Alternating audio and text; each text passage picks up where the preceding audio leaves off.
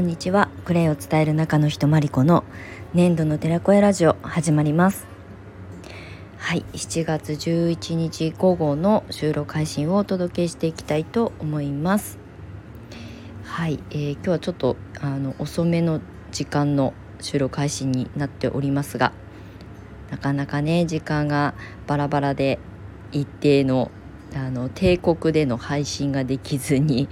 私もちゃんとしなきゃなと思いつつはいあの気持ちが乗った時だけ収録してるっていうスタンスなんですけれども今日も収録にお付き合いいただけると嬉しく思います。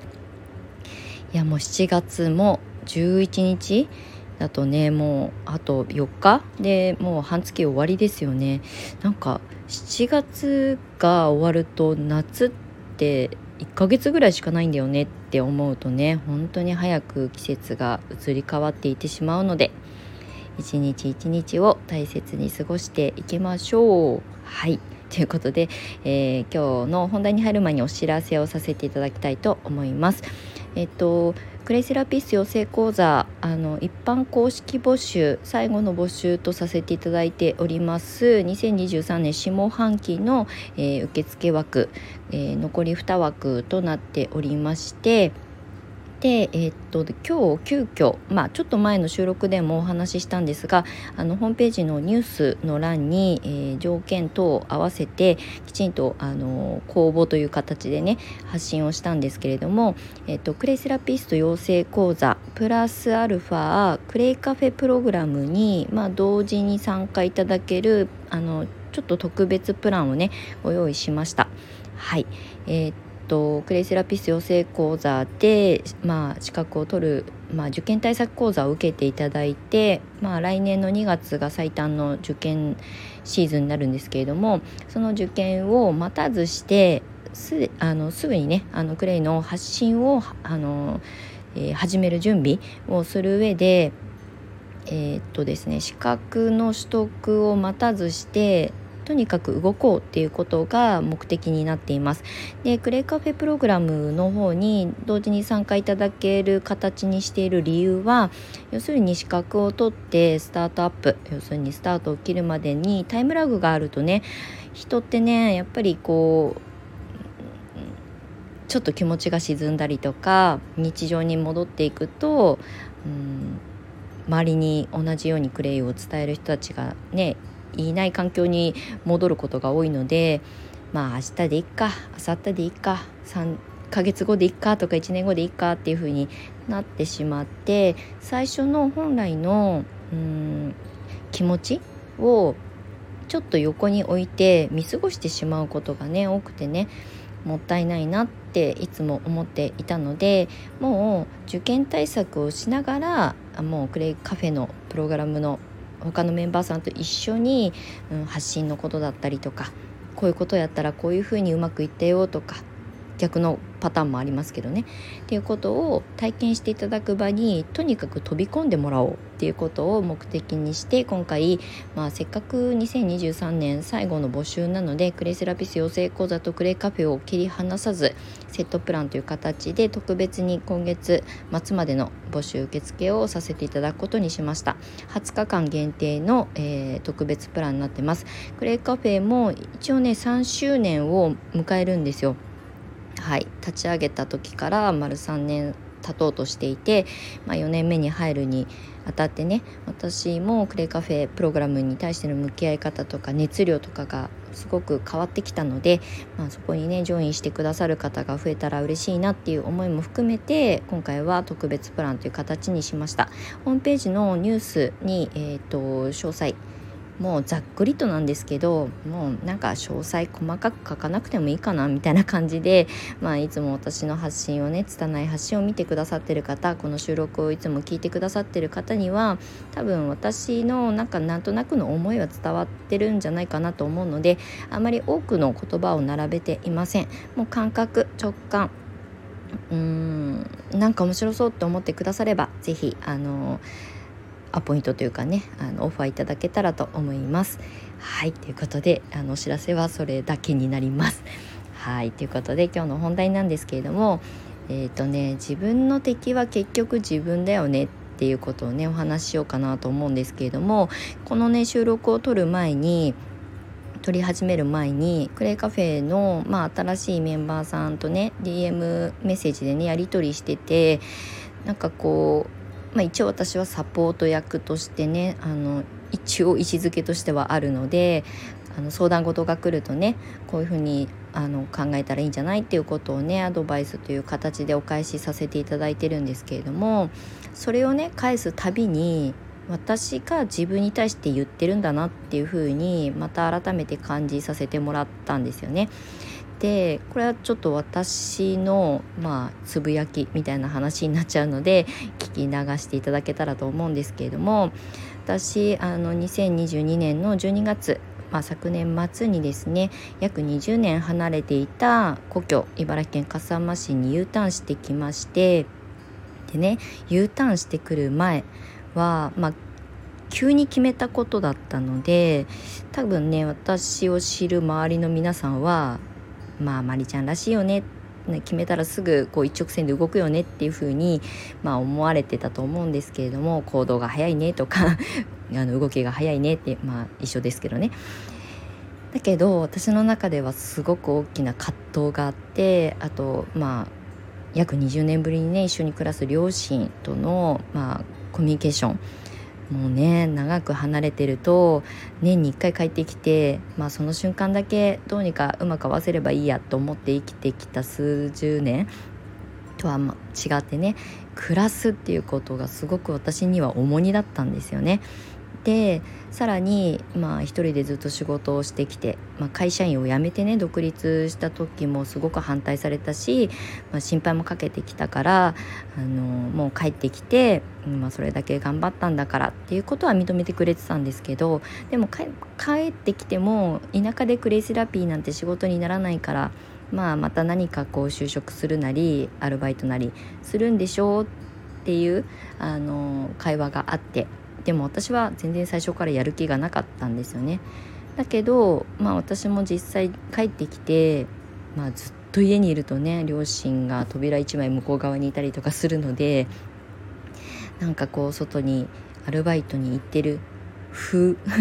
風っていうか一応ちゃんとアルバイトしたんですけどアルバイトをしてますよ外にちゃんと社会に適合してますよっていう体をね見せるために3ヶ月間あのアルバイトをしてました。であのそのためって言ったらねアルバイトを雇用してくださったあの農園さんには申し訳ないんですけどでもそこで気づくこととか考えさせられることもたくさんあって勉強になったしで実際そこにまあ身を置いてみてあやっぱり私はクレイのことをちゃんと仕事にしてこれまでやってきたものをこれからもっと加速させないといけないんだなっていうふうに気づかせてもらえたしあの両親とかね家族が心配してくれることはもちろんそれは身内だからね当然なことだしやっぱりこうサラリーマン専業主婦の両親に育てられた私、まあ、環境はそういう環境なのでそれはね心配しますよね。定期収入がない娘 みたいなまあ言ったら無職みたいな扱いに 彼らはしてると思うんですけどでそこから逃げるためにねアルバイトしたりとかっていうことをした時にすごく私の心に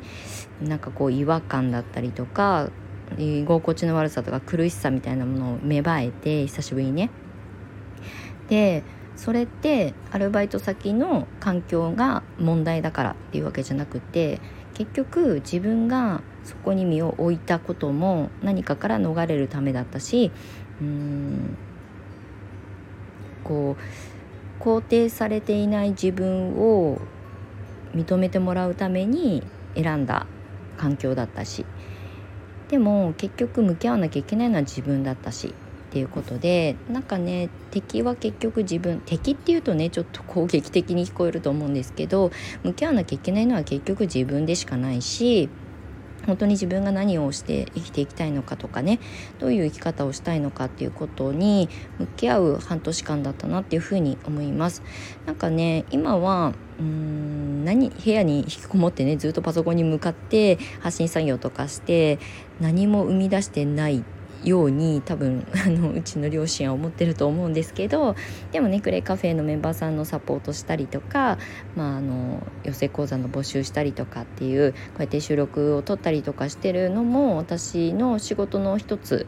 であるので働いてないわけではないんですよね。ただ目に見えてねお勤めに行ってるとか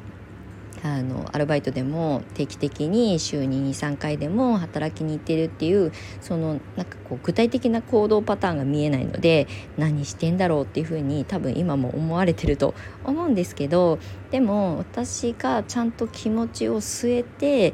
うんアルバイトも辞めて私はクレイであのちゃんとこの地元に帰ってきてもやるんだっていう意思がねちゃんと最近ちょっと伝わってきてるの伝わってるのかなっていうふうに思います。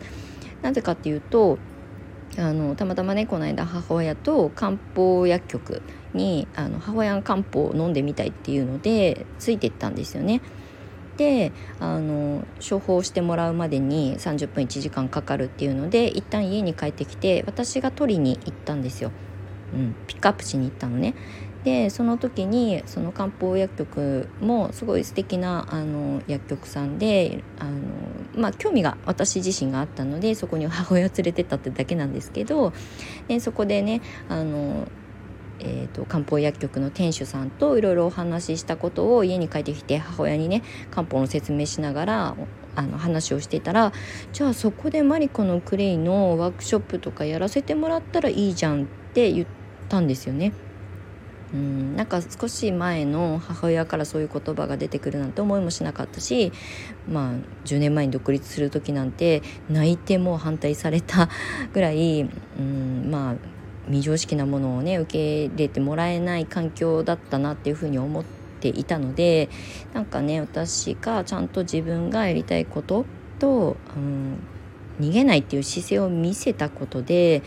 結局周りの応援というかね意識が変わって居心地のいい場所が作れ始めたのかなっていうふうに最近思います。だから結局うんと反対をされたとしてもその反対の勢力が生まれてるのは結局自分が、うん、まあ問題というかね自分がちゃんとここにあるっていうことを提起できていなかった、まあ、何かから逃げたりとかね自分の意思と反することをすること。でもやってみないと分かんないことだったから、うん、あの良かったと思うんですけど、まあ、結局自分の敵は自分でしかないから自分を律するというかねあの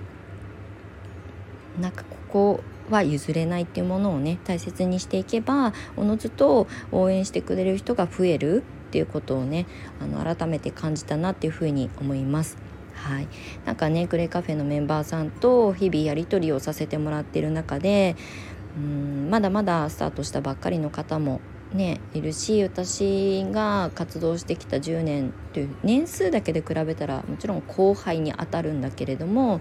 でも今のタイミングでいろんなことをね考えてクレイの発信をしているみんなの活動とかをね垣間見させてもらってると本当に勇気につながるし私もクレイカフェっていうプログラムを作ってよかったなでもちろんそこに参加してくださる皆さんがいるから私も得られることがたくさんあるので本当にあのね、何の後ろ盾もない中始めて興味を持ってくださる皆さんのおかげで今私が学ぶことがたくさんあってで日々ねそうやってメンバーさんとあのなんだろうなキャッチコピーどうすればいいかなとかさっきもねあのちょこちょこ DM やり取りしてたんですけどそういうことで私も活性化されるしあとそれがねみんなの他のメンバーのチームのメンバーのあのあの士気に士気を高める上でもあの役立つしあのプラスになることばっかりなので本当にあのクレイカフェのメンバーの皆さんにはすごくなんか私が助けられてるなっていうふうに思います。はいということであの今日はちょっとね収録前にあのクレイカフェメンバーのことお話をしていてうんちょっと私の中で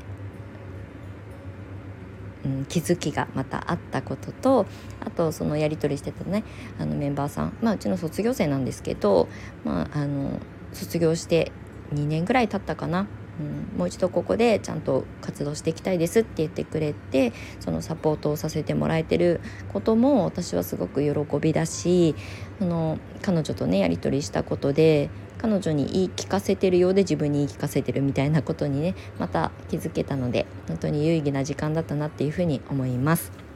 はいということで今日はねあのいつもですけどあのつれづれなる私の気づきのお話にお付き合いいただきましてありがとうございました。まあ自分の敵は結局自分人と比べるのをやめようって言ってもねなかなかあの情報社会に生きてる私たちは誰かと比べて自分をねあの卑下したりとか肯定できなかったりとかすることなんてたくさんあると思うんですけどでも結局それは外側の世界、まあ、他人軸じゃなくて自分軸で生きようっていう話に着地するんですけれどもでもそれがとっても大切であり迷ってもうん答えは自分の中にしかないっていうことをねもう一度思い返させてもらえたなっていうふうに思いました。はい。なのでクレイカフェのプログラムの中ではねあのクレイを仕事にっていうテーマですけどこうやってねいろんな日々の気づきをみんなでシェアし合ったりとかマンツーマンで私も気づかせてもらえたりとかする、まあ、素敵なあのチームにしていきたいなって思っておりますので、えー、クレイを伝えて何かこう自己発信したい方とかクレイを伝えてお仕事にしたいライフワークにしたいっていう方は是非あのジョインしてください。温かい仲間たちが、えー、迎えてくれるはずです。私も含め。はい。ということで、まあ、あのご興味あれば是非あのホームページから、えー、アクセスいただけたらと思います。はい。ということで今日も長い収録に最後までお付き合いいただきましてありがとうございました。年度の寺岡山理子でした。またね。